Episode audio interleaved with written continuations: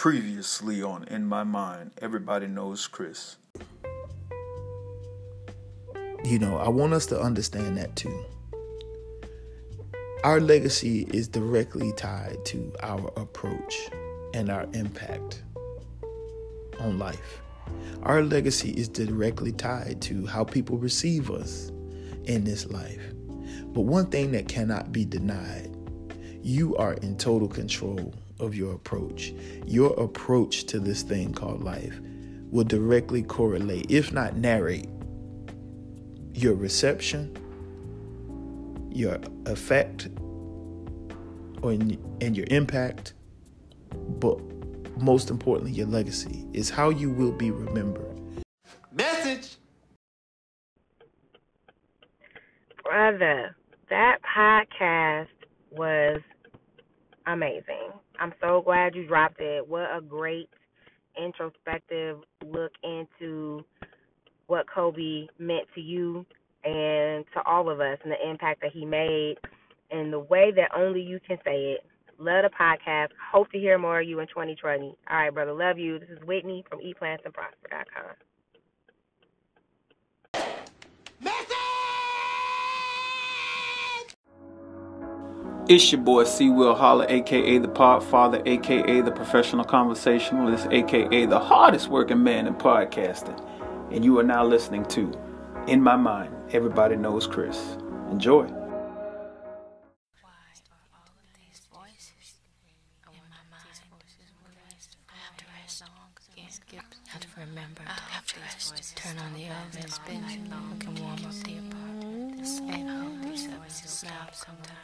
Have. Stop it. Big mouth. I need to take my height. Why won't they stop? Stop it. Why won't they stop? I got to talk. I got to tell what I feel. I got to talk about my life as I see it. Biggie.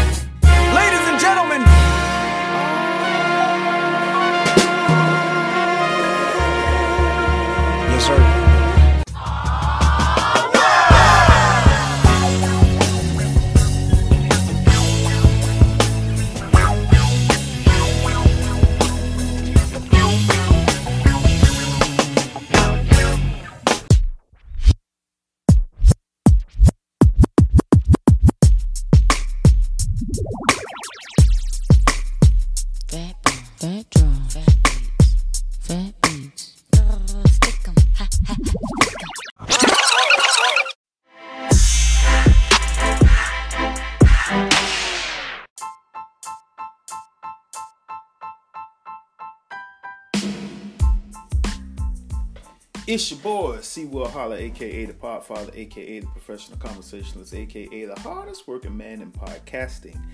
And I'm so happy that you tuned in. I'm so happy you decided to press play on another episode, the 60th episode of In My Mind, Everybody Knows Chris.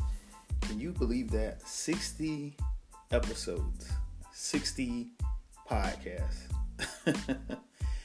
wow. I mean, it's been a long time coming.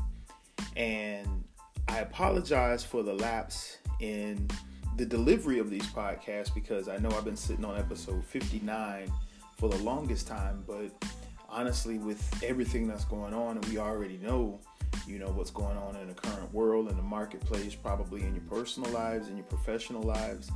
I don't want to say I haven't had the time because now we're at a time where we, all we have is time, right? Um, my good friend Bridget, the Go Coach Simmons, said, and I quote, In the beginning of the year, we were time poor. Now we are time rich. And I just want you all to focus on the simple fact of now that you have more time, what are you doing with that time? Because time is the most precious resource that we all have in this thing that we call life. And I want you to use this time. I want you to take this time and use this time wisely. I want you to do what you should be doing already. If not, get to it and bet on yourself. So tune into this new episode of In My Mind Everybody Knows Chris with my special guest, Mr. Julian the Guru Ricard, and he's going to help us figure some things out. And during this time, you know, a lot of us may have a lot of uncertainty with what's going on with our jobs, what's going on with our money. And I believe Julian is going to give us some insight on how to take a step back, how to gather your thoughts, put your mind at ease, and actually put a plan in place so you can mitigate yourself from dealing with you know any financial struggles that we may come encounter uh, to may that we may come to encounter uh, during COVID-19. I think the only thing that we can control is ourselves. We can control our thoughts, we can control our actions, and if you can do that, then you're in total control. So please take this time, do what you do best, press play, tune in to the 60th episode of the second season, and this will be the last episode of season two of In My Mind, Everybody Knows Chris. Enjoy.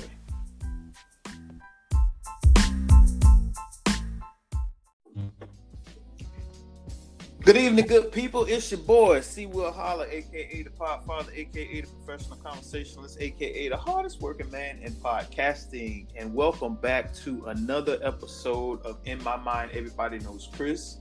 We're going to call this Covert COVID 2020. I got a special guest in the house, and Lord knows it's been a long time since I had a guest in the house on In My Mind. Everybody knows Chris. And I wanted to do something special for episode 60. Everybody out there, can you believe it? I can't believe it. It's episode 60 and it's been a long time coming, but we knew a change was going to come. My special guest is none other than Mr. Amazing One 818, Mr. Guru Julian Ricard himself. Guru, what's going on, big brother? Oh, hey, dude, what an amazing introduction, man. Thank you. Appreciate that. I know, man. I know. Uh, can you can you hear some uh, high high vibrations in in the uh, in, in the introduction? Absolutely, man. Absolutely. It's amazing, man. I can't even believe, man. 60th podcast, man. That's so amazing, dude. No, you want to know what's amazing? What's up? I had no idea what I was going to do for my 60th episode. I was holding on to it um, because I just didn't know what I wanted to do. And, and I've been doing this for almost two years. Uh, thank you for being a part of the journey, man. Um, you're the you're the second person to come back. Oh man, yeah. Or man, I should say, you're the first person to make a second appearance on the podcast. okay, I mean, well, the timing, man, what we got going on now, just socially and in the world is crazy. So yes, it's gonna be. Uh, this should be a good one. Absolutely. And for those who don't know, Julian and I go back. I would say uh, I know we what met in 05, 06? Yep, 05.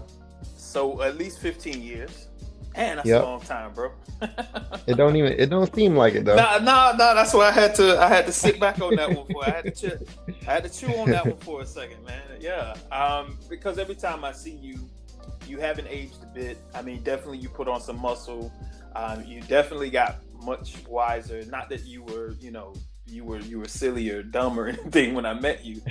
you were a pretty impressive young man at the time, but over the years, and this is why I like the term iron sharpening iron. Over the years, um, as much of the adulation and accolades and praise that I get from my friends, and I'm always humbled by the fact that people take time out to just acknowledge me and let me know how I sharpen them. But you know, as we say, iron sharpen iron, and the rising tide lifts all boats. Man, I can tell you in so many words the many different ways that I've been sharpened because of the relationship that we have. And every time we get on the phone, um, it, it, it's it's crazy because it's it's never a wasted moment. Right, I agree a thousand percent. It's never a wasted moment. It's never a wasted word. Um, it's never a wasted transaction. So obviously, you know, going through what the country, the world is going through right now, you know, they, there's a saying, right? That always check on your strong friends. And you're definitely one of my strong friends. So likewise, I, I didn't want to overlook the fact that I'm like, okay, yo, he's over there on the left coast. Um, I know you're not out there by yourself, but still, you like a little brother to me. So I said, let me call him, hit him up, make sure he's doing good. Not that I was worried, because I always feel that all of you all are always doing well, um, and even whatever, regardless of the situation, I always feel positively about what you guys got going on in your life. But the way that matriculated into us jumping on this podcast is I was so excited the first time you jumped on the podcast with me, man, and I had such a good reception when I dropped that episode. Everybody was super excited about the episode. I was super excited about the episode because I could tell it was going to be a good one. And then when I finished it, uh, scrubbed it, you know, for errors, added some background music, you know, go ahead and lab and remix that thing like I'm Diddy. And and came back, I was like, yo, like it was fire, man. It was absolute fire. So I can only imagine um, for all the listeners out there, they're going to be blown away about you know what we're going to talk about today. But no, man, um, having you on that episode, having having you in the cast in the casting booth for that episode, um, I felt great, man. It was like a uh, you know one on one with the guru himself, one on one with the great one, man. I absolutely loved it, and to have you be a part of episode sixty I'm, I'm actually just getting chills thinking about it right now because I was struggling trying to figure out what I was going to do. So to cap off, because I'm in, uh, I do 30, 30 episodes per season, and I've been stalling producing this episode because I just had no idea what to do. And it's so to your point, there's so much going on.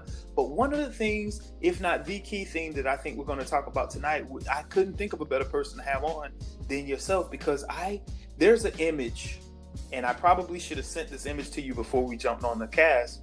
But there's an image out there that I came across that had um, you remember Jaws in, in the movie cover of, Absolutely. of Jaws with the person swimming, uh, but their legs were beneath the surface, and you had the shark coming up from the bottom. Absolutely. I seen this image on Instagram a couple days ago, and it had the person swimming on the water. I, obviously, the person represents humanity, and then it had a small shark coming up under him, and it, the shark was named COVID nineteen, and then had a bigger shark up under him called the economic crisis, and then it had a much larger shark up under him called the uh, uh, the economic uh, not economic collapse, but uh, global warming or climate change. Mm. Mm. And I think that we go through this life, and I, at, at, some point, you almost have to go through life with blinders on, right? Because there's so much going on, there's so much to worry about, there's so much that you got to keep top of mind. I'm, you know, I, I everybody knows I speak in quip, quote, meme, and rhyme. And you know, one of the memes that I, I chuckle at every time I see it was the one with the crazy looking person that says, "How I look when I'm trying to take all my vitamins, get eight hours of sleep, drink drink two liters of water, pay all my bills, yep. stay positive, read books, you know, work on my craft. But um, mm-hmm. I want to plug another project that I'm getting ready to work on with another king, another brother of ours, Rob. Man, I came across an idea the day that I had to reach out to him, and I said, "Hey, man, how about we do another podcast and we just gonna call it Arts and Crafts?" But but you know, obviously, him being an artist and me being a podcaster, I, I love the idea of arts and crafts because we have to find a way to get our mind off of imminent doom, right? We got to figure something out because right. sitting there focusing on the problem, you can't. And I remember li- li- listening to a podcast and, and hearing this where they said you can't find the solution to a problem in the environment that created the problem. Right, it's true. So I want to talk about some of the potential solutions that we can offer the people, the listeners out there, to the pending problems that we're going to have very soon uh, with some of the economic issues that are are that are on the way, if not already here, because of coronavirus. Right.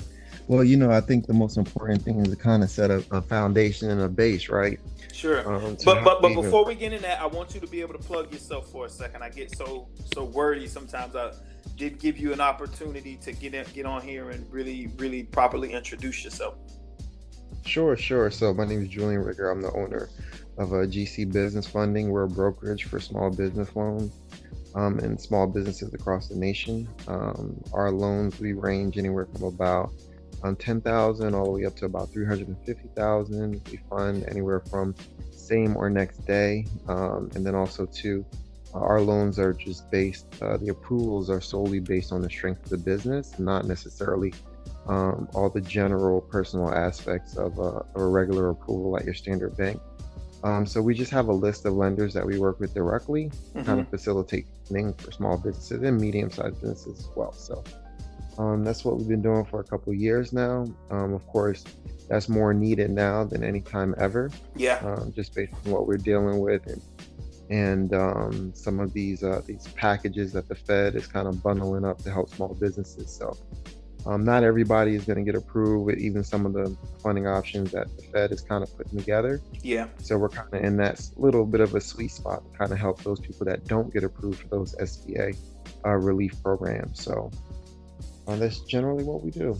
Awesome, man. Thanks for that recap. Thanks for uh, so that's another thing that I want to talk about because uh, for those that know, I work in marketing, and one of my clients is a, is I have a banking client, and one of their biggest competitors is Wells Fargo, and I just read something uh, today. I came across this article about Wells Fargo is not going to participate in the stimulus package. They're not going to you know, take the money from the Fed to back. Um, and, and you and I talked a little about about this. One of the stipulations of taking the package is that they have to guarantee that they're not going to lay their employees off. So that was kind of interesting to read a little bit about why Wells Fargo was not going to participate in the stimulus package that the Fed is offering banks to be able to fund small to medium businesses. But um, before we get into that, let me ask you that, man. Like, what? How how how is business going on for you during this time? Uh, well, it's definitely you know it's a challenge for everybody right now, even with a lot of lenders that we work with. Sure. Because just like you said, you know, if Wells Fargo, if it took them up until today, when the Fed passed that stimulus package, I don't even want to call it stimulus, that relief package. Um, when they approved that about two weeks ago, it took Wells Fargo up to today to say they're not going to get involved, right? Yeah.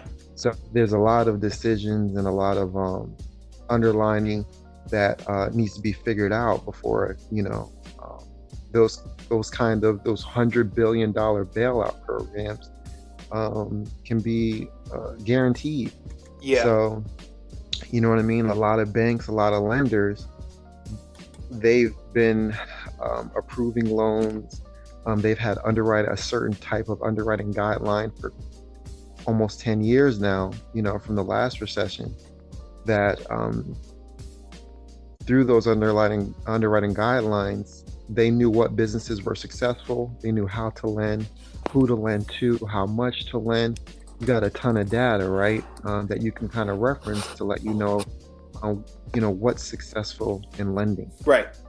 So um, now, uh, with everything that we have on our plate, and uh, in the economy pretty much tanking, um, you can't come to the banks now. The Fed can't come to all the your local banks like your Wells Fargo's, your your Chases, your Bank of Americas, and say, "Hey, here's here's some money. I need you to I need you to to change all of your guidelines and put put this money in business owners' hands this week." right. that's not natural, right? And so, uh, and it sounds you know, like that's set, what it sounds like a setup, to be honest. And it, and it really is because just how this whole thing is playing out, right? It's all debt. Yeah. And that's why we're in the situation that we're in now because America is built on debt. So, but the problem is, is that the more money that you print, it's it's the more debt is being created out of nothing. Correct. And I don't so the, and I don't even it, think a lot of people understand that. They they think that first and foremost, it's it's, it's funny to me when they say um, they're giving us two million dollars. It's like no, they're not giving us two million dollars. I mean two trillion dollars. Excuse me. Um, it's it's to your point. It's it's the money is being pumped into the economy, meaning if you already have money them pumping more money into the economy actually devalues the money that you already have. I don't think a lot of people understand inflation. Right, and and to your point, so that's just one of the that's just one of the side effects from printing more money, right? Mm-hmm. But the other side effect is that that money is debt. True, right? It's so a pro- it's a promissory note, right? Exactly. So now you're you're creating more debt on top of the current debt that we have that we're sitting on that is the, the huge problem in America. Right. There's corporate bond debt, right? From companies taking out loans like your Fortune 500 companies, Mhm, right? mhm. Take out like Subways and your Best Buys and your Fords. They all have corporate debt, right? Mhm. And then you also have um, consumer debt, right? So all consumers, me and you, our family members, our friends who have credit card debt, auto loan debt, student loan debt, Yep. mortgages, Yep. right? Yep. Um, right. So that's that's just two factors of debt, uh, and then the banks have debt, right? So the banks have debt to the Fed, right? And then you have Treasury debt. You have this there's bond debt. Um, there's there's so many uh, financial instruments that were created um, just to pretty much pass the buck, to use to spend money and use money that you physically do not have, Right. right? Right. It's just like the bank and and and how um, the banks are all set up, not only here in America but worldwide. How uh, they do what's called fractional reserve lending, where for every individual that puts hundred dollars in the bank of physical cash, the bank can now lend out to a second individual ninety dollars of that one hundred dollars from the computer system. Right. So they necessarily don't have the physical money on hand. They're just through fractional reserve lending, they're able to create money in the in the computer system uh, and lend it out, um, and they physically don't have it. So really, that that's a huge problem, right? Because what happens is is when everybody does a run on the bank and they say, "Hey, you know, I need cash." During I'm times of vol- volatility, right? Like when people During start to panic, that's one of the things that actually such as this one. triggers a run on the bank.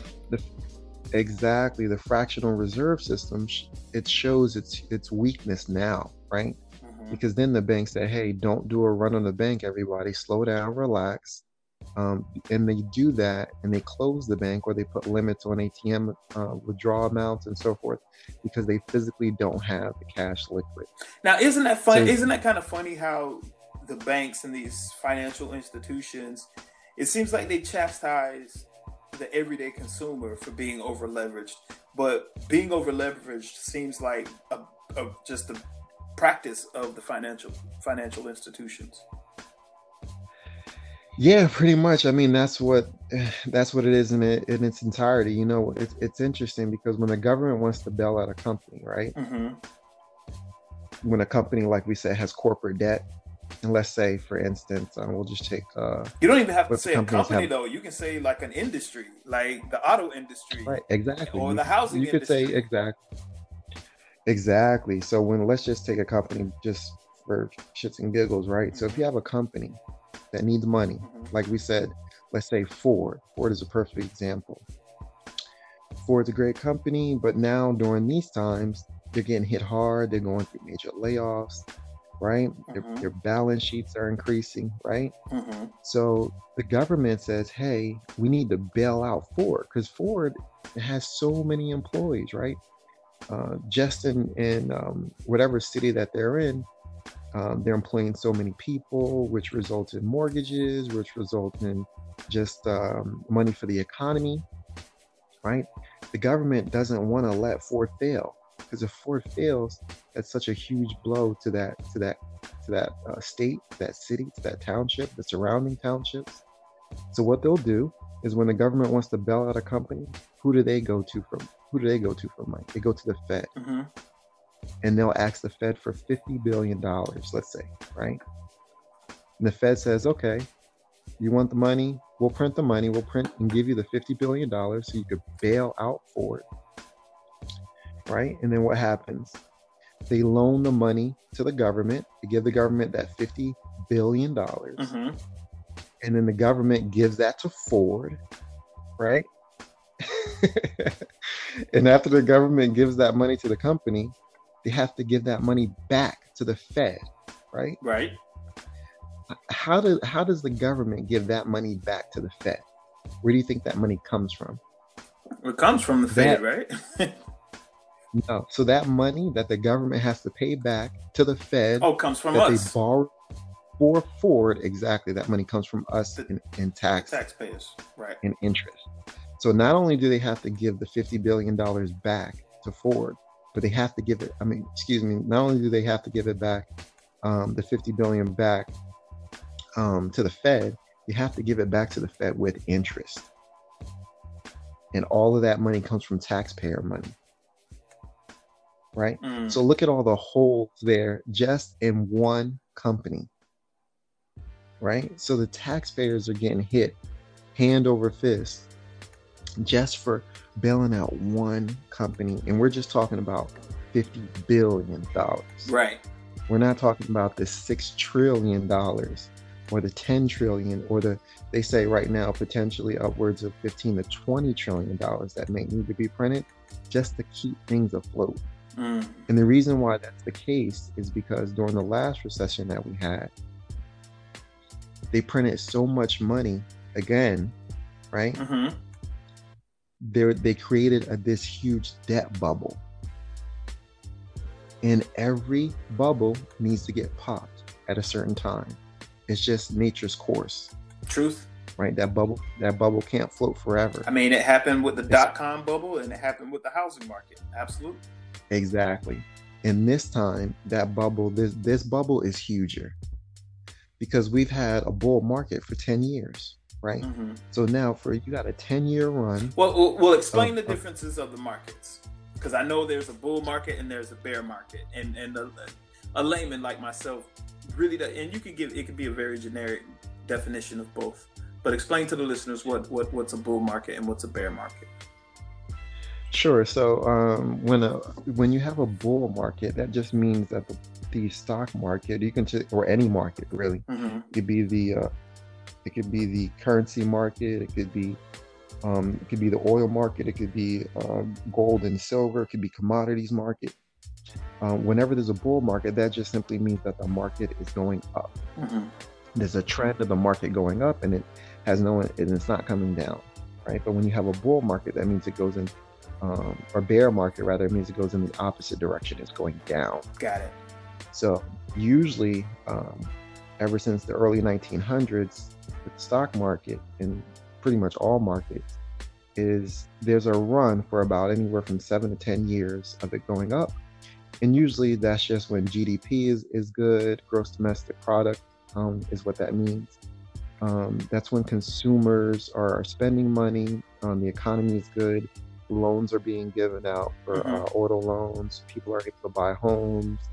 Um, the middle class, you can say, is doing well, right? And usually that you kind of see that trend, and that trend uh, has an uptick for about seven years. Now, what'll happen is because again, that's uh, more of a, a debt model, because you constantly got to take out debt. When you constantly got to take out debt, that means the banks are lending more, hmm right? They're lending more money, which in turn means that people are spending more money, which in turn look like the stock market is going up. Does that make sense? It does. All and so that's generally and, what. and I saw that the stock market was slightly up a little bit today. Yeah, and that's generally um, what you see today, and probably what you'll see in the next couple of weeks here is just manipulation in the market by the Fed. Mm, okay. So this is the, and, and I'll kind of let you know the deal on that. Um, just look at it like this: when you see unemployment numbers at all-time high, uh, when you see companies uh, closing down and shutting down, um, you know, when you see people can't pay their rent, um, they can't, can't pay their car loans, um, but the market is going up, uh, that's really not a true indicator of where we are as a society financially and economically. So, um, because that just doesn't make sense, right? hmm so, um, you know, even with that, what you're seeing now, this is the Fed um, kind of manipulating the market to kind of keep the market afloat. Because about two weeks ago, we had the market come down 20 to 30 percent. Yeah. Right. It went below 20,000. That happened in about two weeks. Before, in the last recession that we had in 2008, it took the Fed 18 months uh, for them to kick in and figure out uh, a bailout relief package. It took them 18 months in the last recession that we had in 2008 to print out bailout money. You know how long it took the Fed to step in this time? for bailout money. It took them 18 days. so, so that is a significant difference in letting you know the severity of where we are right now in the economy when it comes to debt, when it comes to markets, where when it comes to um, just where we are and and where the markets were going. So that was a 18 day emergency effort that the Fed made in order to step in and slow down the market uh, from continuing to go uh, down below, um, you know, 19,000 points.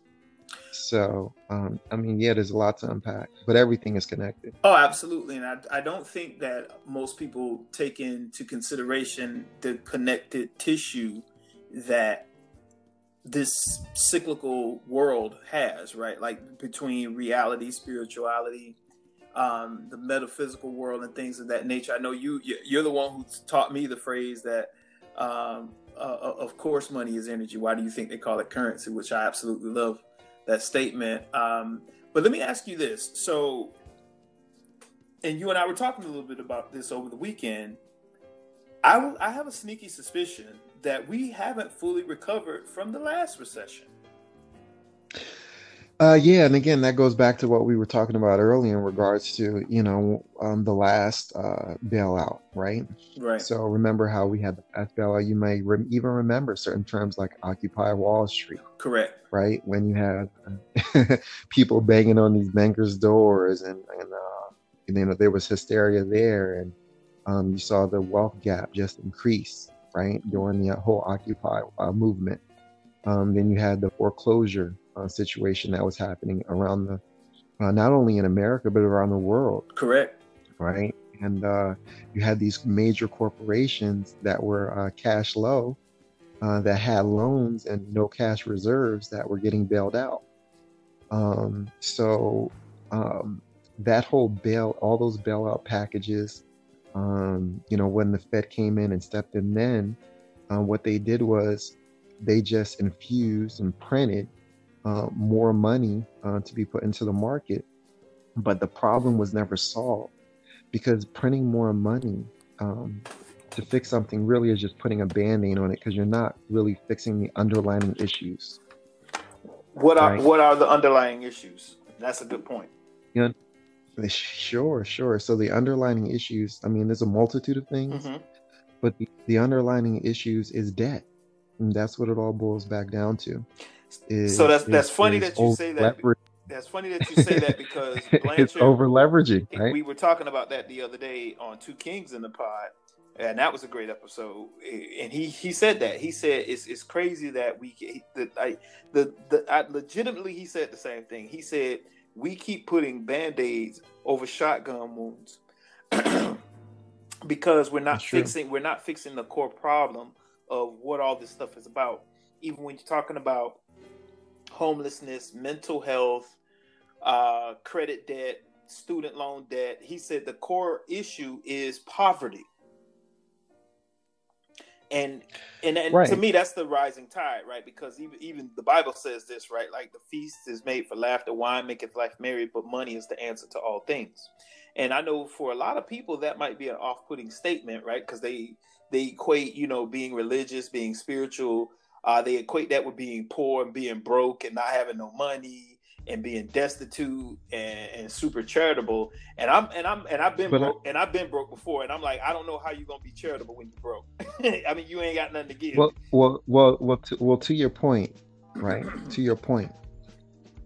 Um, a lot of that has to do with uh, all that has to do with economics, right? Debt, credit, right? Yeah. So usually people who you who some people refer to people as being in poverty. They they would have low credit, right? Right. When, when people generalize them for having low credit and not being able to manage their money properly. Right.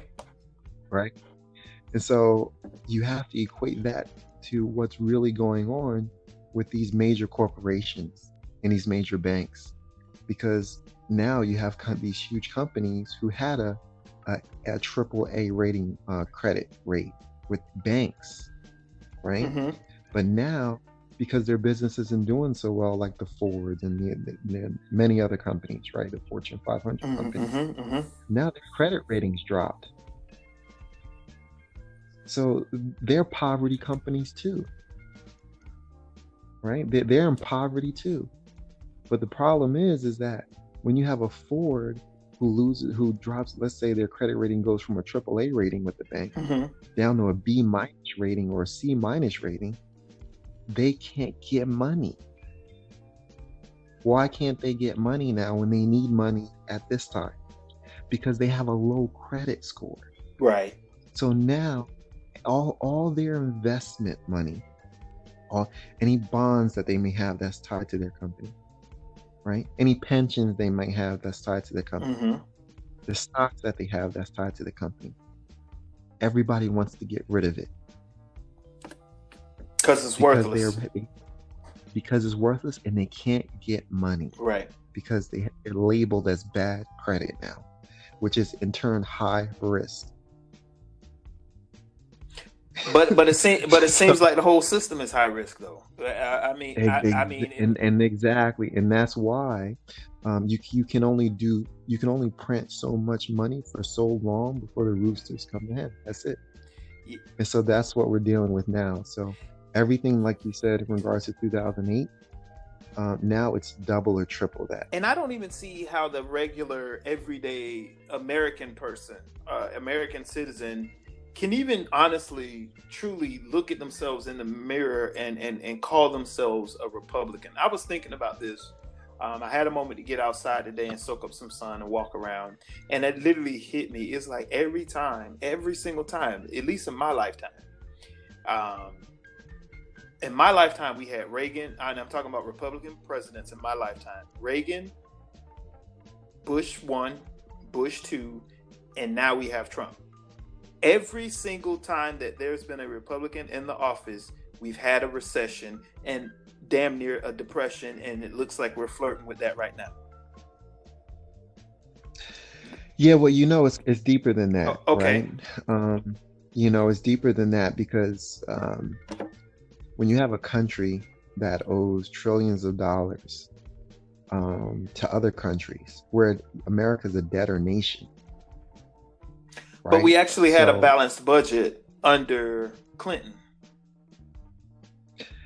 We we did, but even even though we did, that was short lived. It, it really was, and I, I mean, and he did. He did, you know, kind of help usher in NAFTA, which really kind of took took our legs from under us in terms of research and development and industry. Right, absolutely. So you got to you got to think for all the presidents that came before him, right? I'm listening.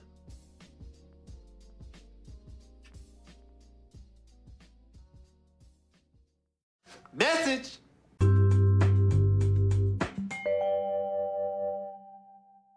But you were about to talk about the presidents. Sure. So really, what it is is you have, um, you know, America. We usually in, in finance they always say when America sneezes, everyone catches a cold, right? Truth. So, um, you know, and and usually, uh, everyone's goal, a lot of these nations, is to be number one, right? Mm-hmm. And so whether that's trying to combat with China to be number one, Russia, um, Europe, you know, everybody wants to be number one. So usually, um, in most instances, especially when it comes to uh, these countries, is um, they're pulling out all the stops. Um, you know, they everyone's in the they're all on the same race, um, but some may cheat to get there. Um, you know, in layman's terms. Um, so I think what we have right now uh, going on is, um, you know, I think it's going to be more of a challenge for America to kind of bounce back after this one. Um, because, like I said, there's, there's only but so much money you can continue to print, where after a while you lose credibility. Um, and I think right now, um, even with the Fed printing the, the two trillion that they printed two weeks ago, sure they printed two million, they put it into the market, but the stock market still dropped almost three thousand points the next day. Yeah. Um, Well, we, we don't what I produce anything. We, we we don't produce. I, I mean, people forget. Obviously, the country was built, and you said it's a debtor country, right? We're obviously the first export country produced was built off of the back of slaves, right? That's Cotton, tobacco, that was free Free labor. labor. So, so you had free labor propping up this country for uh, what almost 200 years. That's correct. Um, and when you had that going on, so literally you're getting the something for nothing. But we, you and I both know, universal law dictates that that's impossible.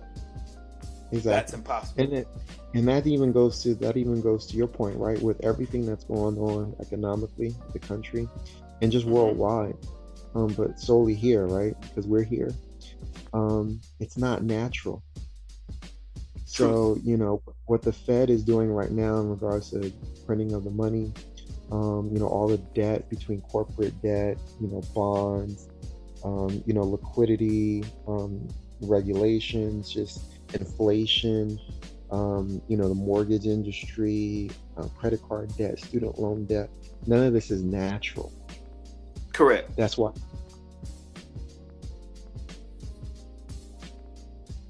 A hard time um, evolving. Re- re- repeat Um, yourself a little so bit. Like we I lost said, after a while, second. because this is unnatural. Um, that that's why uh, Right. just the country as a whole is having such a hard time managing, um, because of these unnatural financial instruments. Um, and after a while, you know, they can only hold but for so long, um, because it is unnatural. Um, and the most interesting thing is that all of these financial instruments are all connected, right? So the mortgage industry, of course, Yeah, is connected. course. Some, is connected to the banking industry, right? And then the, stu- then the student loan industry is connected to the banking industry. And then this, and then the, your credit cards uh, are all connected to the banking industry, right? And your auto loans are all connected to the banking industry, right? And then, um, and so now you have, and then with the banking industry, all that's connected to the market, in every market, right? But then now you also have world markets that are also affected by by everything because everything is connected.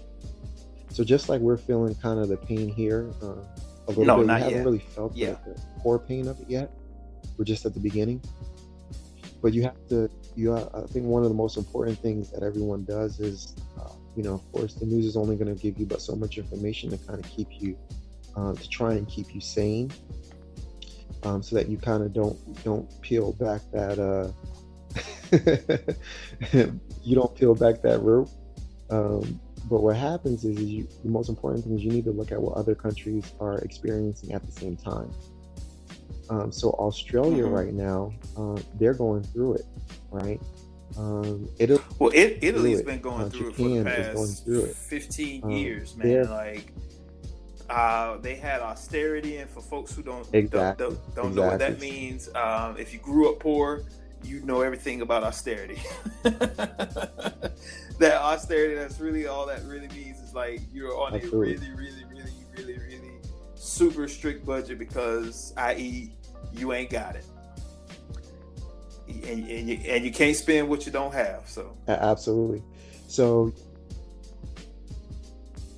exactly, and so with you know even with countries like I said, some of the ones mentioned, China, uh, Australia, uh, Japan, um, the mortgage uh, in regards to mortgages, um, people their their mortgages are so underwater for some of the the, the household uh, owners there.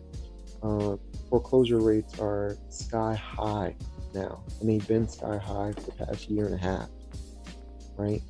Um, when you look at their markets, their markets are down 20, 30, 40%, right? And so their markets are also tied to our markets. So it's not a, uh, it's the Fed can't print enough money to keep the Yeah. world markets afloat.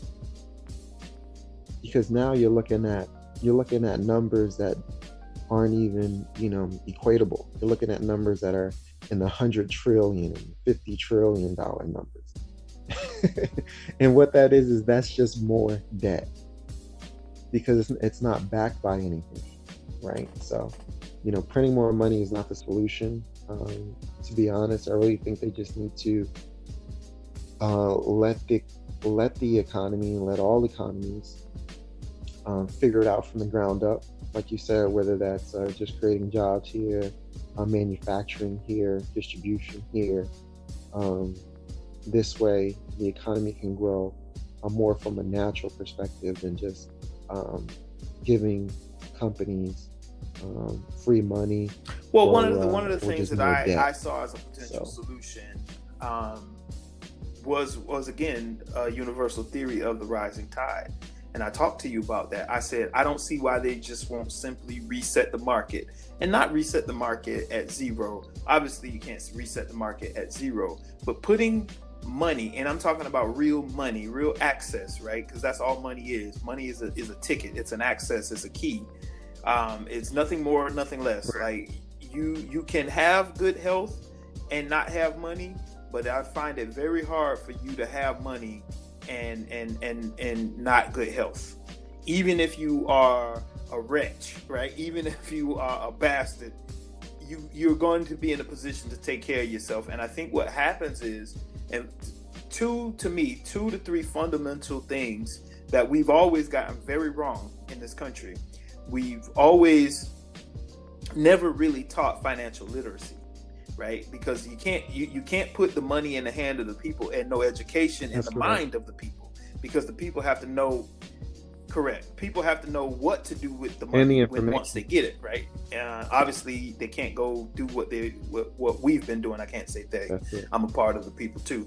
Um, that's one thing, right? So financial literacy, but also health and wellness. And I and I and if, like if you look across the ocean and look at some of our Eastern brothers and sisters on the way they they approach life with a more with a more holistic nature, right? Like it all kind of goes hand in hand. They're more family oriented. They're more financially sound and savvy in terms of practicing conservative behavior with money and they actually have a more considerate and conservative uh, mindset when it comes to health in terms of not drinking too much, not partying too much. Very natural homeopathic ways of living with uh, food, not overindulging in food, not overindulging in drink. Uh, definitely. And not, and not to say that these countries, uh, Eastern countries, don't have issues with drinking and drugs and alcohol and you know all these other things, but I think the to me here in this country, a lot of our problems are man-made. A lot of our problems are self-inflicted, and again, that's because of poor, uh, poor financial literacy, and that's definitely from just poor health and wellness. Because if you even look at why COVID 19 or how COVID 19 was so impactful on the country, because a majority of the country is internally ill and they don't know it, right? Most people in this country are dealing with some kind of pre-existing condition and they don't know it, right? You got folks with hyper blood, high blood pressure, hypertension, um, diabetes, uh, whatever kind of inflammation you're dealing in your body because you don't eat right, like you're eating plastic fake food, you're not eating real food, you're not getting enough water, you're not getting enough sleep. Um, and these are things that you actually can control. And I think a lot of that, um, we just weren't prepared for that. We weren't prepared for we weren't prepared for COVID nineteen mentally. We weren't prepared physically, and we definitely were not prepared spiritually. Because that's the, the this is immediately what you see when you're not prepared or underprepared, right? You see panic, you see stress, you see all of these other things, confusion, and, and what that does is that lowers Confusion. your immune your immunity, that lowers your body's ability to fight off any kind of sickness, illness, or disease. Therefore, you're, now you're more susceptible to getting this infection and or, or this disease. And that's the thing and that's what i'm saying about the situation man. It is all connected and, and the fact that people haven't been able to kind of take themselves unplug themselves from the matrix so to speak to just collect their thoughts and get their thoughts together and just say okay let me write this down and sometimes i do this this is just a practice of my own sometimes i literally sit down with the old school paper and pad and i literally write out what i have control over and what i do not have control over and that's what I said. Going back to the starting board, I don't know why we haven't done that as a country. And looking at the fact of the things that we have control over as a country. Now, what the Fed can do and what the government can do, they can say, you know what? To all these banks that are about to go under, go ahead and reset your loans. Whatever loans you have with these people, whatever you whatever they haven't been able to pay, wipe that clean because you're not getting that back. You're not getting it back because they not got they don't have it to give, and you don't have it to give. To be honest, so we'll we'll, we'll cut that out, and then whatever this god awful uh, rate that you breaking these people across the cold with, we're gonna set that at a standard 2.5 to 3 percent, and then actually put. I would say, and why I told you this, I said we could increase everybody's credit rate instead of starting them from zero. Everybody's credit rating, if you don't have a 750, you now raise up to a 750, and if you have a 750 and above, you go automatically to 850. Now the 850 is that A11 cl- credit. That's that that AAA credit, right? I don't think you can get higher than an 850. I could be wrong. Well, let me tell you this. The challenge there is that Correct. America is built. America is a corporation, right? So we know America is a corporation. So this country is built for corporations only. It's not built for the average individual. So unless you have a corporation, and especially if you have a corporation that's a business that employs 500 people or more, that those are the um, those are the, the corporations and the I- companies that are going to get bailed out. I hear money. you. And th- there, those are the, Hold, hold on. Let, are the let me let me companies- let me let me refute that. they- and I'm gonna tell you let why. I'm gonna let you finish. those are the companies. but companies. here's why. Here's why. Here's why. I hear you, and I definitely understand the philosophy and the principle. But here's why it doesn't work. Because at the end of the day, what you're talking about, America as a corporation, America as a corporation is no better than the game Monopoly, right? You remember the board game Monopoly, right? And the reason why I say it's no better than the board game Monopoly That's true. in all matter of the word, at the end of the day, it's just a game, but it's useless if you don't have the players to play the game. Right? So when you when you when you get you go you got to go get the game out the corner off the shelf, put it on the floor, open the box, and everybody gets the same amount of money when you start the game because that's how you start the game, right? So that's all I'm saying. That that that's again that's a very simple Absolutely. universal principle. Everybody, we, we just have to reset the game. And to reset the game, everybody gets a fair amount. Now, we already know. Here's why I know that would work. Here's why I know my philosophy would work. You want to know why? Because you still have more than 70 to 80% of the populace who don't understand how to use money. So they're really going to take the money and dump it right back into the market.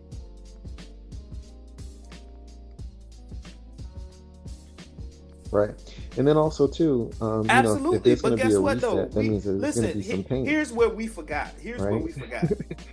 it, it is perfectly fine because it's survival of Which- which is Like, perfectly that fine. We're animals too. When we sit around and watch nature and all this stuff on TV, listen. You see when the gazelles is running away from the lion, right? Like they got some a couple weaklings, and I love it because the, the gazelles always do a little juke step, right? They tell everybody, "All right, we're gonna pump fake right," but see, John, you know, got a bum Mhm. leg. John don't know they're gonna pump fake right and then go back left.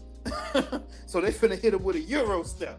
So John only, you know, he got that bad wheel, Mhm. so he all he only can go hard right. Like he go he go hard to the right. He don't got no bounce back to get back to the left, right? But see, here's what we do to your same point in this country. What we don't do, Mhm. and we know this again, I keep using the terminology of universal principles because what happens to the least of these, what happens to the least of us, happens to most of us, if not all of us. And right now, if you don't understand what I'm saying, on all matters of the word, again, spiritually, physically, mentally, we are seeing this happen because COVID 19 don't give a damn how much money you got in the bank. It don't give a damn what's your nationality or your ethnicity or your orientation. It doesn't. It don't get, give a damn if you in California or New York, New Jersey. It don't care about a market crash. It's gonna crash and it your don't market. care about a market crash either. it's gonna crash your market, right? And this is what I'm saying about the people because even with this going on, you still have a number of people out there living reckless, right? You still have a number of people out here not regarding This is true. all the advisory. seat. and again, I'm not getting worked up in the sense that I'm scared about this thing because again, if I get it, there's nothing I can do anyway because my body has to be strong enough to fight it off. So the only thing I can do in this moment is what? To prepare my mind, body, and soul, just in case. Not go out here and live for flagrant, right? Not go out here and put myself at That's risk, true. but do what I gotta do. What, what Hogan say, right? I mm-hmm. gotta say my prayers, eat my vitamins, and, and believe in the power of myself because I can't believe in the power of Hulkamania. He's a racist bum. But you know that's beside the point. But you see what I'm saying. You see what I'm saying, right? Like it, it's like when you sit down and you literally write out what you can control. Yeah, absolutely. What that what that does on a metaphysical level, it actually starts to show you on a physical level what you have control over. Now you are in charge. You know what to do. And as you and I both know, because we're kind of old school, we grew up with G.I. Joe, right? And they say, What? Knowing is half the battle. This is, I, I heard somebody say today, man, and it almost knocked me out my chair. They said, See, you only have the option to believe something when you don't know something. You feel what I'm saying? So Yep, people talk about absolutely the, the, the power of belief, but G.I. Joe didn't say true. believing is half the battle. They said knowing is half the battle. And I quickly found out, okay, well, if knowing is half the battle, what's the other half? Doing. It's very simple. So when you sit down and write this plan out and you get half of the battle, right? Because now you know And- and- what you have control over, it's very simple for you to go out and do.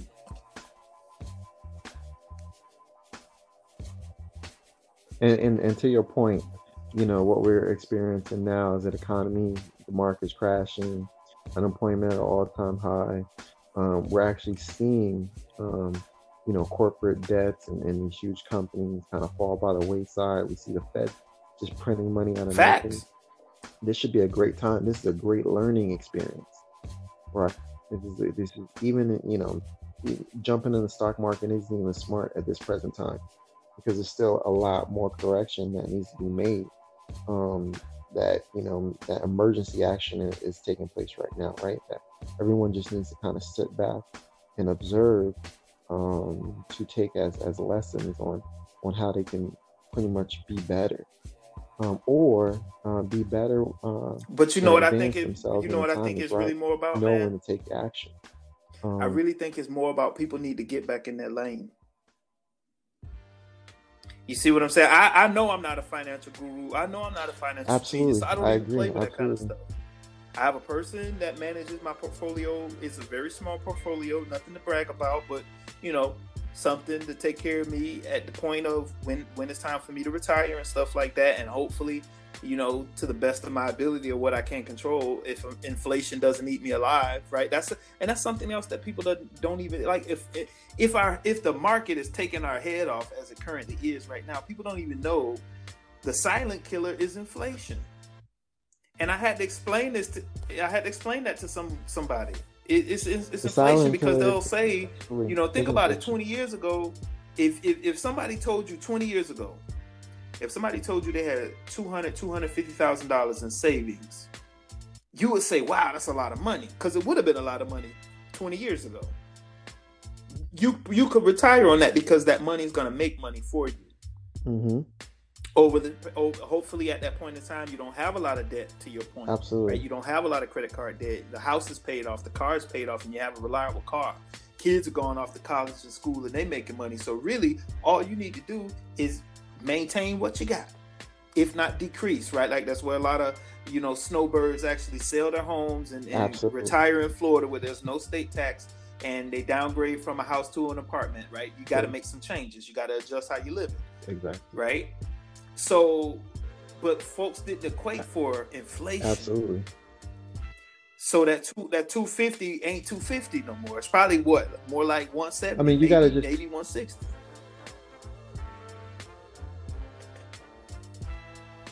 I, I'll give you a better a better one in 2000 in year 2000 hmm um, that same hundred dollars that you had in your pocket in 2000 in 2020 it's hundred and fifty dollars worth of buying power. So what you had what so the buying power that you had with that hundred dollar bill in your pocket in 2000 But that increased by fifty $150 worth of buying power. So That's a good thing. That's that's what it it, sounds increased like. by fifty dollars. So with no, that that's a bad thing because now, um, with inflation, that same that's let's just simplify it down to a gallon of milk. A Mhm. gallon of milk in 2000 might have been uh, $1.50, two dollars. right? That gallon of milk now is six, seven dollars. So either your buying power Oh, I got you. decreases, I got you. Even though the dollar went up, inflation made right? the price of the milk rise The- with the value of the dollar. Got you. Exactly. So not only did it make not only did it make the price of The the, price milk of go up, it made the price of exporting and importing that milk go up. It made the price plastic to of make the gas carton. being okay, I transported that see. I milk to the grocery store I go see up. what you're saying. Plastic. And then and then the factory worker that works Yeah, at the milk plant he has got to get a health care plan, and he got to get a retirement plan, and he got to get a And so when 401k. print Yeah, and he got to buy that milk. He, yeah, there you go. and he got to buy that milk that he just packed. so, so you know, and and that's and you know, as inflation increases, it makes it more challenging to do when wages aren't increasing.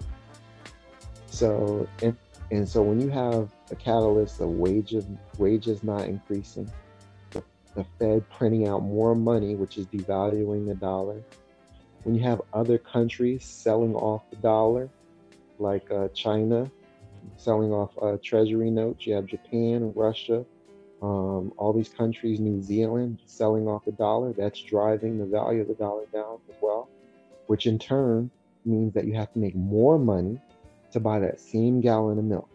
So instead of you working having to work 40 hours a week, now you might have to work an extra five hours. Now you might have to work an extra 10 hours a week just so that you could buy the same amount, that same uh, gallon of milk, because now the value of your dollar is less. Yeah, So and and that's what we see. That's just get- think about that. That's what by. we see. Like if you, So- I, I remember in my lifetime, a household, a household could run on one salary.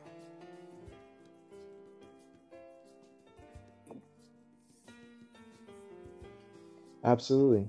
And I mean, there was a point in time, we all know, you know, our parents, our grandparents, their homes were $9,000. You know, their homes were $10,000 for their homes. Now, I live in California. California, the Truth. average home here is $700,000 in Southern California. So, but wages haven't gone up, right? Inflation has gone up. The cost of living, um, products and goods have gone up. Um, living expenses have gone up but wages haven't increased, right? So what the, the post office man was making in the 70s and 80s, he's still making today. Um, you know what I mean? So th- there's so many different variables um, that equate to, like I said, where we are now, where we were back in 2008. Um, and it really is, it boils down to pressure. And, and really, when I say the pressure, I mean the pressure from the top. So when you have consumers who carry this debt, such as like we stated before, the car loans, the mortgages, the student loans, um, the credit card bills that they have, um, really what that is is that's pressure coming from the banking system, coming from these financial institutions that are giving these people all of this this, uh, Yeah, this That's really that's really what it is. in I order remember really just to you live. know the old saying, right? Like you feel like you got to rob Peter to pay Paul, and then you And the reason, the reason that, and the reason that's the case is because inflation Yeah. is one of those major is one of those major reasons why that's the case. Is because, like I said, that same buying power that you may have had 10, 20, 30 years ago, you don't have now. And that's because the cost of living is more. So if wages don't increase, where are you going to get that money? You're going to get that money from taking out a loan. You're going to get that money from you. You're going to get that money to cover your Yeah. living expenses in today's society from money that you physically don't have. And usually, All right, man. Well, listen, I feel like we've loan or credit given this a lot of, of, of discussion points on basically like what's going on. Let's let's let's change pivots really quickly, and I want to spend probably the next twenty to thirty minutes talking about what the people can do, like solutions or thought process. You know, what's the thought process on to to brace themselves for what's Sure. about to what's about to pop off.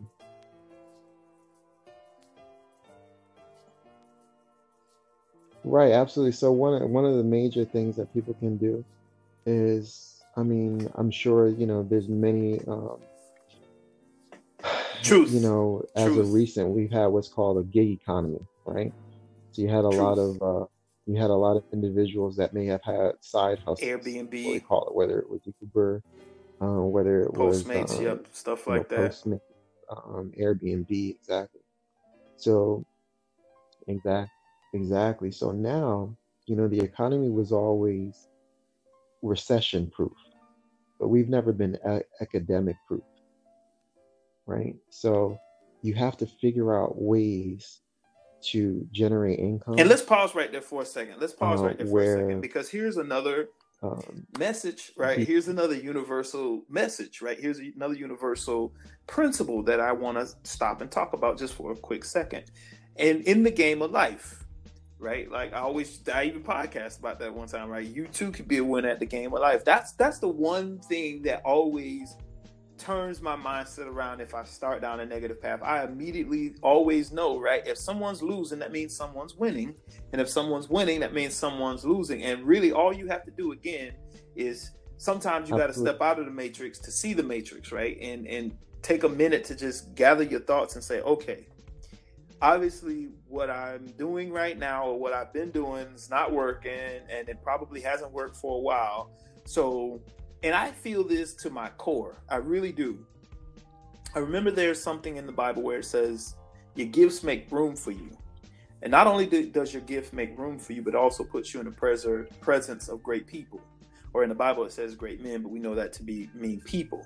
And what I mean by that is you everyone has a natural gift and or talent. And that natural gift and or talent is always tied directly to your ability to make money.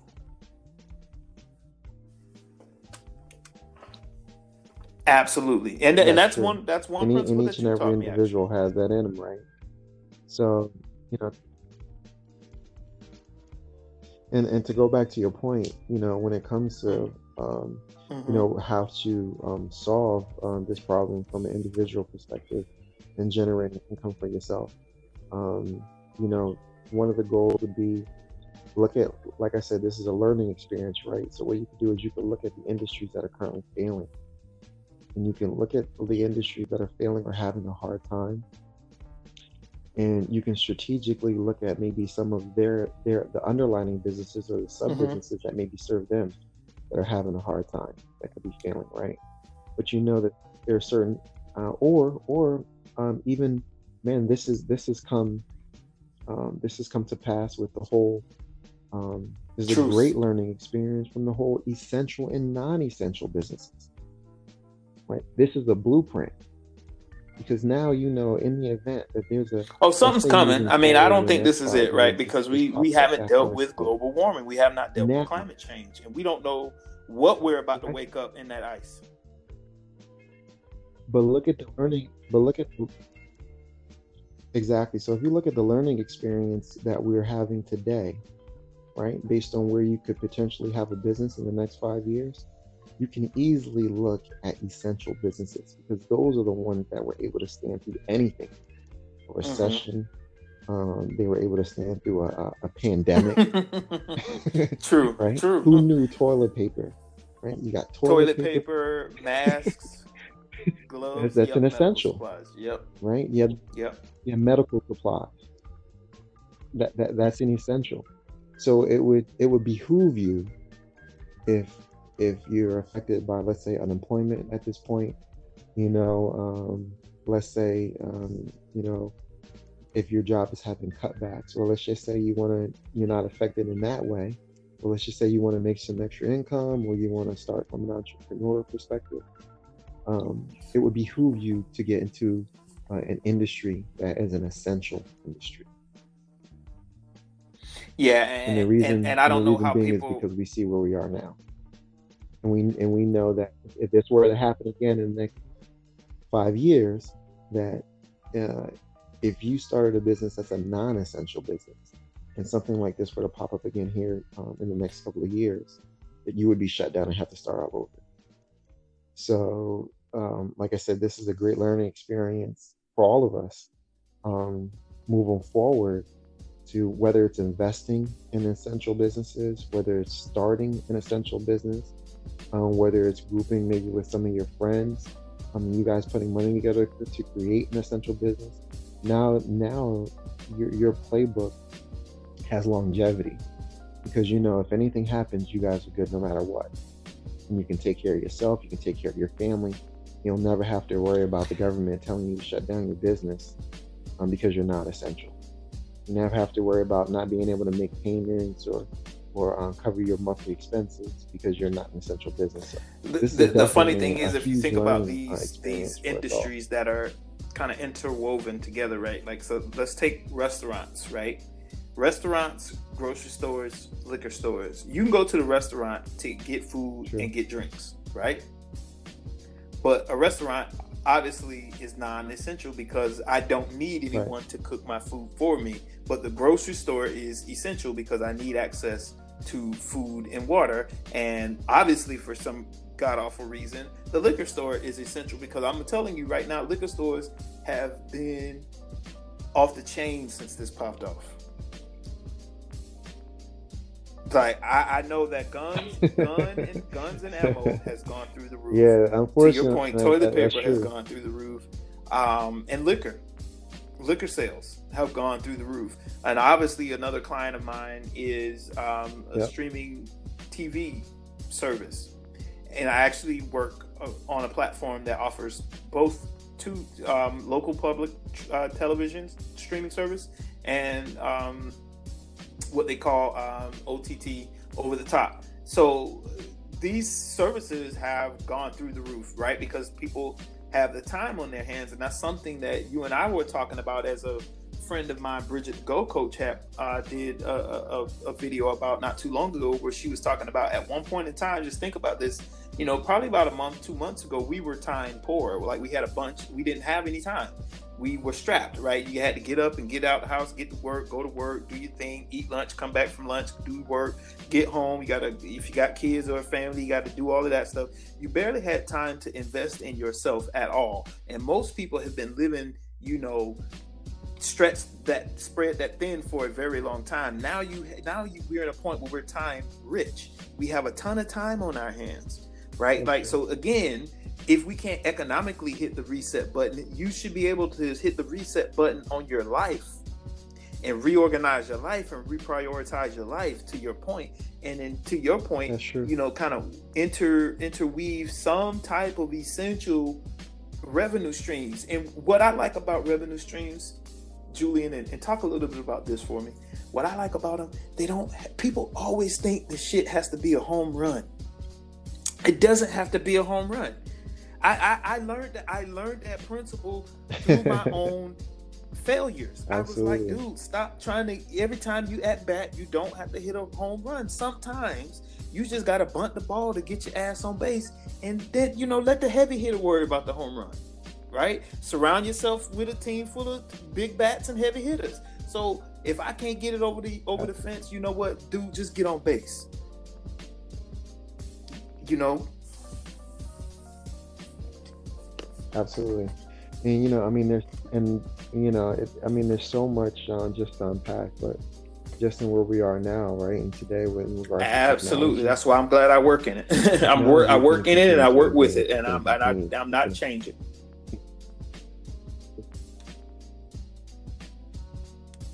Exactly. So, um, you know, with the resources that we have when it comes to data, when it comes to technology, um, when it comes just to, just on a quick just on, uh, on a quick research, tip right that too. Um, you know what we have at our because it just really hit me. Creating a um, so for those who don't know, I work in SEM, also known as search engine marketing, and I've been doing this for quite some time.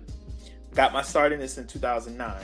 Do you know um, when I did lose my? Because most people who follow the podcast know I lost my job, and oh, I lost my job with Cox Media in 2017, and I walked off my job uh, from 360i in, in 2018. And I was able to float myself, and I, again, I wasn't doing big numbers, but I was able to float myself because I, my my skill set was transferable, and I was able to take my skill set to building small to medium search campaigns for clients who needed the service done. Again, these are people that you probably service, like small to medium businesses, guys who can't afford a big agency to run their search. Um, and it, the funny thing is, obviously, I'm with a major company, if not one of the most major companies in the world, doing the same thing uh, because universal principles transfer and translate. Uh, the funny thing is, someone reached out to me the other day and asked me, was I still building small search campaigns for people? And they were like, yeah, you know, we'll shoot you a couple hundred bucks for it. And I thought that that was crazy to me. That was crazy to me because that that that that that's correct, correct. And I want and, And I that's wanted because to of the talk a value little that bit you about that have in the marketplace. the, the, never um, disappear. what do I want to call it? The compound interest, right? The availability of you to create and promote the value that you bring to the marketplace.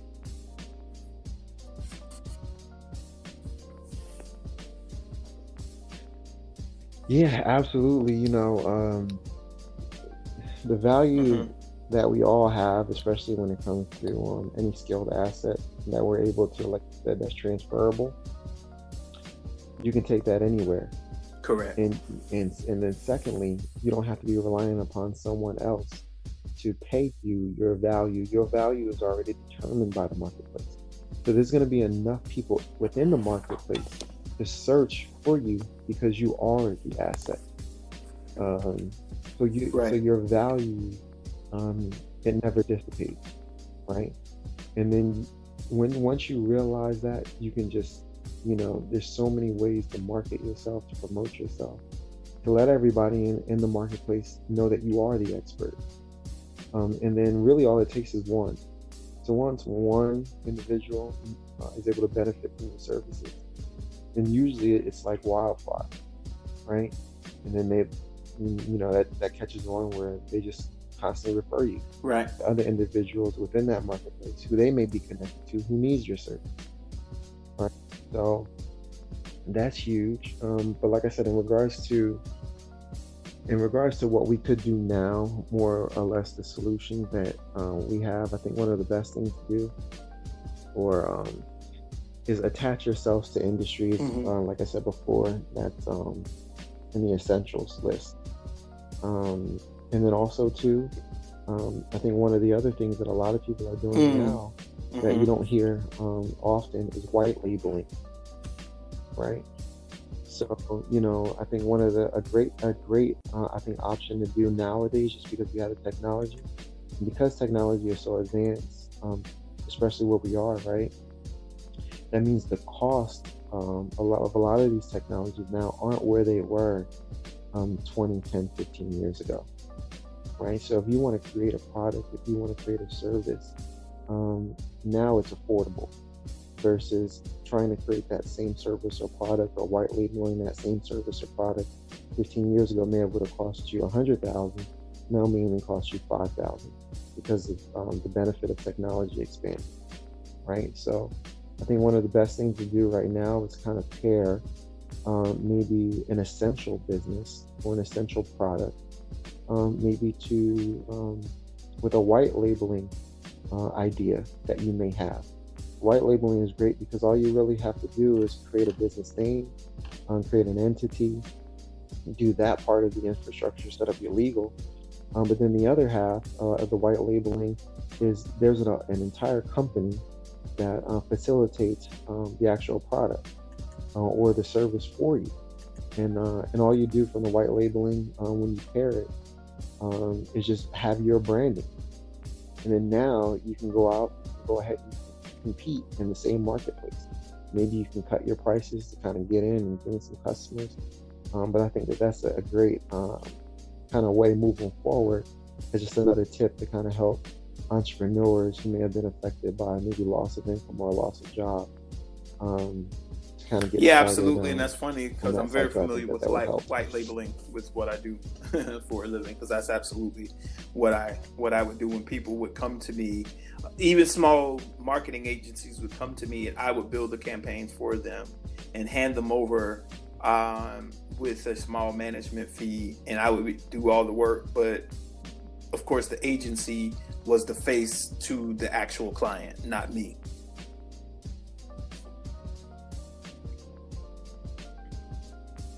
Right. Yeah. So instead of you actually, so you know that the reason why that's so powerful is because now you don't have to worry about, you know, creating the actual product yourself. You don't have to worry about, you know, that huge Right. part of the investment of, um, you know, creating a manufacturing company, uh, hiring staff, you know, employees and, and warehouse workers and so forth. Um, you know, the manufacturing company that would do the white labeling for you handles all that. So all you have to do is just create an idea, um, like I said, I think if you pair that with an essential business, it can be something as simple as toilet paper, toothpaste, it could be toothbrushes, anything. Um, but I think that that will kind of fare you off a, a lot better um, than, let's say, maybe starting um, a bowling alley or a pool hall. you know, something that is not essential. Um, that could Yeah, I think you, one thing that a um, lot of like I said, people do is they like think this were to happen. that, um, again, I think they think that the small business idea always has to be a home run. And, well, yeah, I mean, yeah, and I'm not to say that it's not a home run, right? That's not. You just gotta yeah, try. That's, that's not what I'm saying.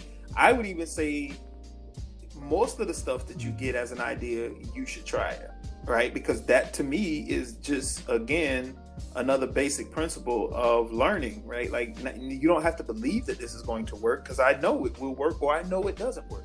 So even even then, right in there, that you know, as Jay Z once said, even if I lose, I learn, so that evens it up. Like I don't have to worry about believing in that. And I think here, and I'm gonna just say this, even from an ethnic an ethnicity standpoint, I think that's why a lot of black people still working in the rears because we have too many beliefs and not enough knowledge.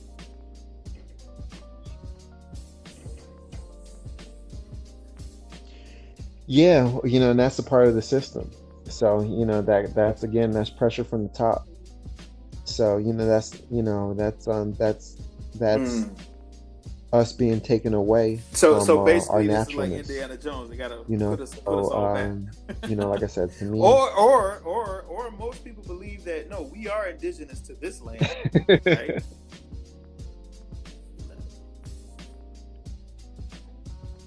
absolutely. But you know, I think to second your point, it's powerful. um, belief is powerful, right? Hope is powerful. And me and you, um, we come from More a, um, religious than more less, spiritual, I uh, agree. spiritual background uh, in the church, I would say. Um, or religious, exactly. Um, and I think now, between hope, faith, and belief, is going to be tested now more than anything before ever in, in our lives. Um, because not only have we never experienced anything like this, but the country has never experienced anything like this. So this is the first, our, you know, this this kind of generation, you know, people that are currently experiencing this now, all the beliefs that they have, all the hope that they have, all the faith in certain things that they have, Facts. it's it's all appearing if it's real or not now. so the power that individually um, we should be able to draw from this uh, should definitely uh, help us in moving forward and making the right Absolutely, I now. and I couldn't or wouldn't say that better. I I would absolutely say again, um, as the good book says, right? Faith without works is dead, and that's a very easy one to understand to me because I think if you have faith, you don't have to have hope. And I'm not saying hope is a bad thing. I think hope is all you have. I think hope is the only thing that you would have even when you run out of faith, right? Um, but what I'm saying is, and why I say that, with hope and faith should come action and perseverance, right? Take hope and faith Absolutely. for these very, they- they're very passive things, right? Like to your same point, faith, you really, you really don't have to exercise that, although it universally speaking, you should exercise it. Right? And the only way to me, and I said this with Blanchard the other day, the only way that you know you have faith is if you put it to test. Right? Right. That can, and that, that's actually how the Bible tells you how you convert faith into information because now you know, and then once you know, you Absolutely. put that to use, and now that becomes wisdom. And uh, as we all know, wisdom is the principal thing, right? And that's how we walk away through life with understanding. Because, and we talked about this. We talked about game, right? You grew up in New Jersey. I grew up in Sanford. We grew up around what we would call OGs, right? And the OG basically was, you know, what people call affectionately the old head, like the OG, the guy who been on the block, the guy who been around the block, the person who know what's going on.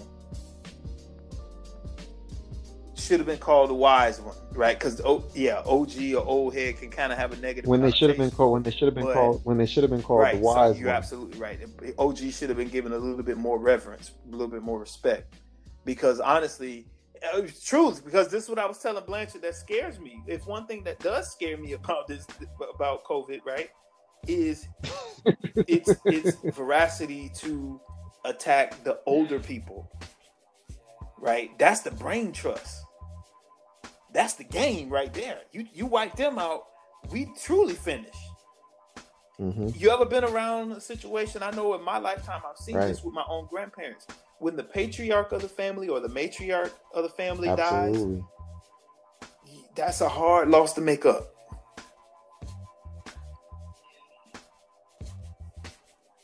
In most instances, it can never be made up. You're absolutely right. Until Yeah, Because and- this is and- where I'm going in with this. instances, it can never be made see the matriarch and the person- patriarch of the family, they knew. And this is where the term game recognized game. They knew. So they would take time out to download certain things to certain people in the family. They spend a little extra time with this one. And you and you strike me as one of the ones that the OGs and the family spent a little extra time with. You know, I know I was one of the OGs in my family Absolutely. that the elder statesmen and stateswomen spent some extra time with. I obviously I grew up with my paternal grandparents, uh, Mr. James Arthur Bradshaw, Miss Osteen Bradshaw, Sanford, Florida, in the house, stand up. But these folks downloaded tremendous amounts of game to me to the point where, as my peers affectionately would call me, Papa, old man. Um, and I remember being out one day, and this is a true story. We all out, and we young men, Mhm. and I, I can't remember what the situation was, but I felt like we was in a precarious situation, and one of the dudes in the crew, guy by the name of Tim, but we affectionately, aka, we call him Buster Tim. Buster Tim looked at me and he said, "Man, what we gonna do?" And I'm looking at this dude. I'm like, "Why you asking me?" Tim looked me dead in my eyes, man, and Tim said, "Because you are a leader." I was like, it, bro. I mean, dude, do you understand that man said that to me over thirty some odd years ago, and that still, still Mhm. impacts me to this day.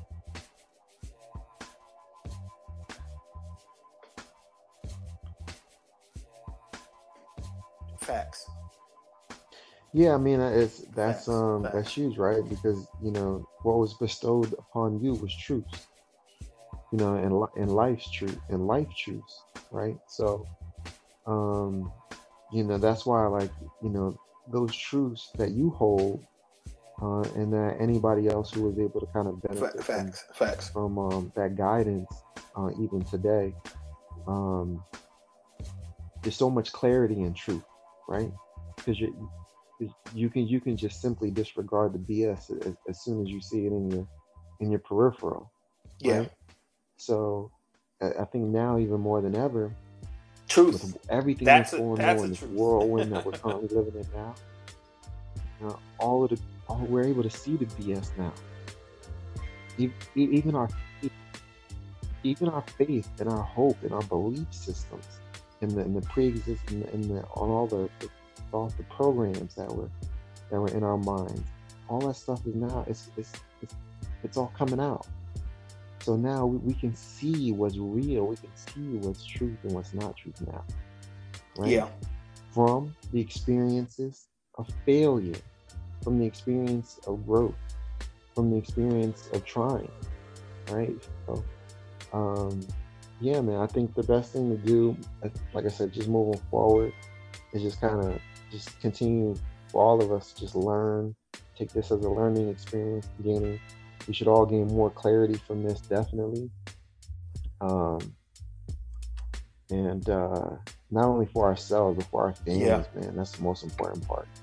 You know, there's a lot of people right now who are passing away who aren't able to see their family members when they pass because of this COVID situation. Um, you know, so like I said, just making ourselves and our situation for ourselves better, or in turn for our family, is even more important. You know, you know, a lot of the programs that we had, um, some of the Yeah. misconceptions or old belief systems, you know, all that stuff now is, is, is coming Yeah. it- it's all come it's all unfolding so um, you know we, it's easy for us now to start start getting rid of a lot of that stuff because we know a lot of that stuff Yeah. now just based on like i said the world that we currently are it's not true um, so that should that should kind of allow us to, to free up some space in, in our mind No, we will. We will be Um, okay. And I and you I know, said that Blanchard. I said it. People, yeah, So, people keep saying yeah, that the you world know, is I mean, ending. overall, I said, no, we might be okay. ending, but the world will be fine. Like it's, But, it's gonna um, be here. Like we we may be dead yeah. and gone. and we'll be more than okay Yeah, it is. But- and, and to and to your and exactly to your point that's a that's a misconception you know to when hard times come to say that the world is ending is that now that could Yeah. be that could Yeah. potentially be one of the misconceptions that now you're able to clear from your I like your that. psyche from I your like body that. Give your from soul your a spirit break, from man. 'Cause I'm gonna tell you, but here, here's the thing: give is they say a right, break tough times your don't last, and your tough health people do. break when you go through the fire, right? And I even said this. I, I put this on IG a couple weeks, uh, probably uh, maybe like a month or so ago.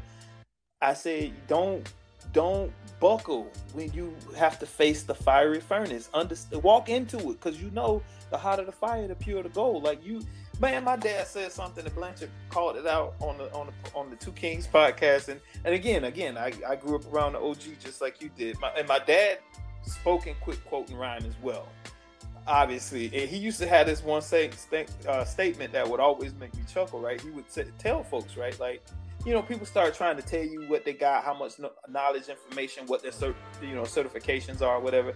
And he would be like man you can have more degrees than a thermometer. It don't mean right?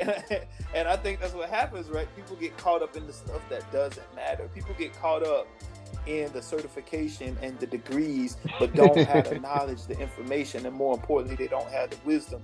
And when you don't have the knowledge and the wisdom on how to navigate these types of situations, you're going to fold, you're going to buckle because you're going to run out of faith, you're going to run out of hope, and you're going to run out of beliefs, right? Because these are things that they don't do. And, and why I'm saying what I'm saying is because people put way more stock on the external things and not enough stock on the internal things right? Faith is important. Belief, having a belief in something is important, and definitely having hope is important. But you can't bank on that.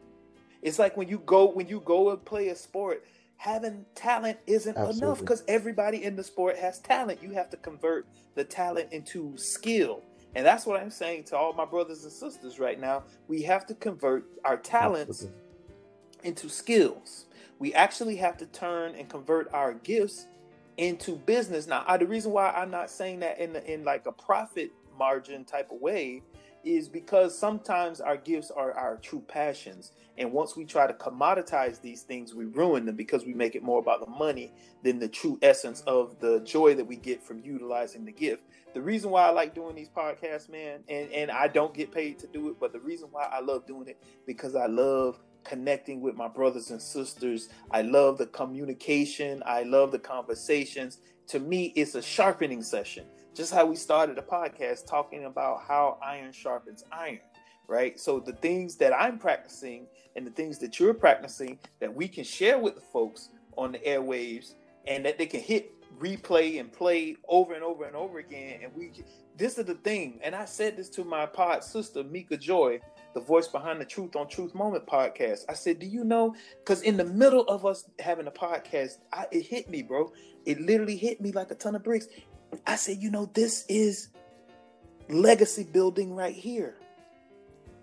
Because the podcast is gonna be out there long after I'm dead and gone. Absolutely. And people are afraid to talk about that, right? Like our physical bodies have an expiration date. I don't care how good you take care of it. You gon' you you gon' you gonna have to return it back to the lot one day. Right, absolutely.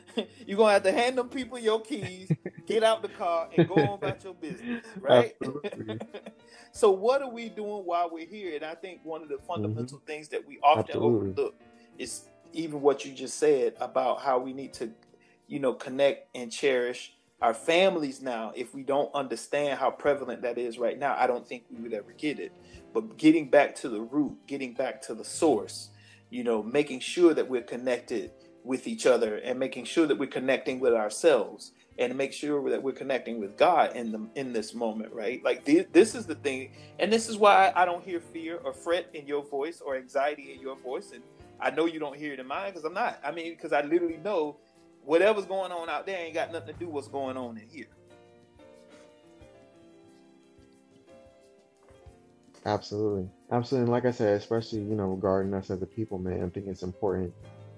Um, Truth. you know, that there's been a veil over our eyes for so long of what we couldn't do, you know, um, of what we told we couldn't do, um, opportunities that were taken away from us for so long. Um, I mean, we, we know we know where that comes from, right? So now, um, I think now more than Yeah, ever, I like that. um, through this detoxing that the economy is going, um, you know, creates more opportunities for us to now, like I said, create some uh, some opportunities for ourselves and for our families. So, uh, yeah, I think we're we're gonna everyone's gonna definitely be in a better position. I think after all this is said and done. But I think what I would urge people to do, especially our people, is to not look at these um, these government No. checks as a as a benefit uh, or some type of uh, and it's more so for them. It's not even it's for not. you, really. It's more so for them. um, what I would yeah. exactly so exactly most important thing okay you know if, if it comes to that and that's what you need um you know for the time being that's great Truth. but still focus on you know your god-given talent and your skills and focus on creating. Because once, once you create and you know now you're creating uh, value again back to the marketplace. And you'll always be needed.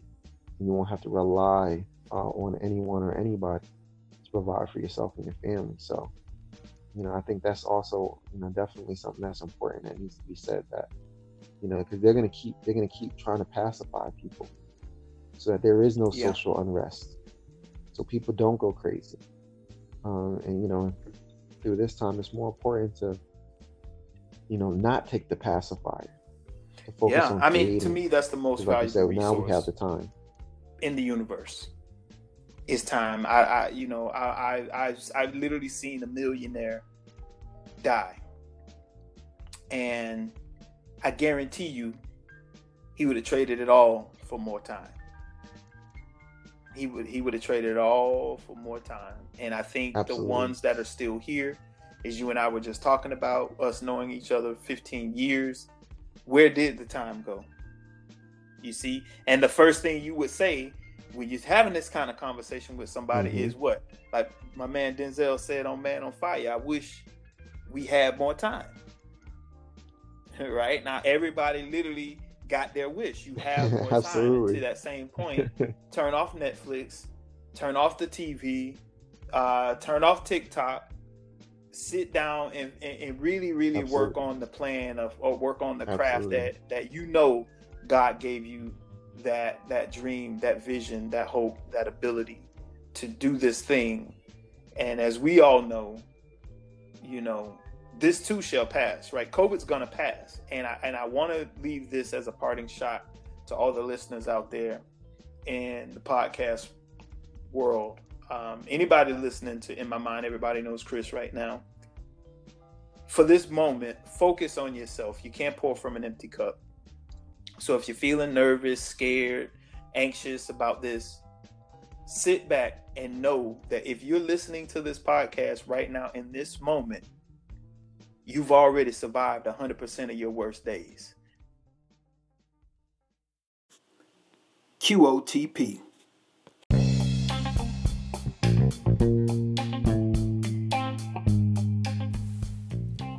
Again, thank you for tuning in to the 60th episode of In My Mind Everybody Knows Chris. I hope you enjoyed this podcast. I hope you enjoyed our special guest, Mr. Guru himself. And I hope you are able to walk away from this podcast with some understanding of what you are in control of. I hope you walk away from this particular podcast feeling much better about your position in the world right now. And what I want to leave you with for this quote of the podcast is something that my aunt always says to me. And it, it makes me chuckle and laugh when she says it, but I really like it. And actually, the quote of the podcast is the title of the podcast At a Time Such as This. And the reason why I like that, because usually in life we're either fixated or focused on the past, which we cannot change, and we are, if we're not fixated or focused on the past, we're fixated or focused on the future, which we try our best to predict. But what you do today determines what you can do in the future. And I want you to focus on what's going on in the world right now. At a time such as this, you really need to focus on what you have control over. And I gave some advice on what I do when I get rattled, when I become anxious and nervous, I try my try my best to sit down and write out the things that I actually have control over, and sometimes I write out the things that I don't have control over, so I can plainly see where I can influence what's going on in my world and in my environment, or even with me personally. And then the things that I can't control, I try my best to, you know, mitigate those things or don't even focus on them and have them somewhere where I could like either have it in my phone or have it on my fridge or something where I could quickly look at that list to say, okay, that stuff either A, if I can worry about it or I need to worry about it, what can I do about it? If I can't do anything about it, I really need to push that out of the way. And again, I really appreciate everybody that has taken their time, their precious time, to press play and tune into my podcast. Everybody knows Chris because, in my mind, you all are supremely special. Thank you, thank you, thank you for being with me on this journey, for pressing play, for listening to what I got to say, listening to what Julian has to say, listening to what Blanchard has to say, listening to what Mika has to say. These are some very phenomenal people, very special people. Um, and they're special to me, so I hope they are all very special to you as well. I'd love to hear from you. So if you want to send me a quick message, I'd love to plug that into the podcast. If you are interested in being a guest on the podcast, just hit me up. You can find me at Holla on IG or send me a message through Anchor, you know, because, you know, we're in this thing together. So I hope, I hope, and I pray that all is well in your world Thank you for joining me for the 60th episode of In My Mind Everybody Knows Chris. Please take care of yourself, take care of your loved ones, and hopefully we'll be back with season three soon come of In My Mind Everybody Knows Chris. Thank you.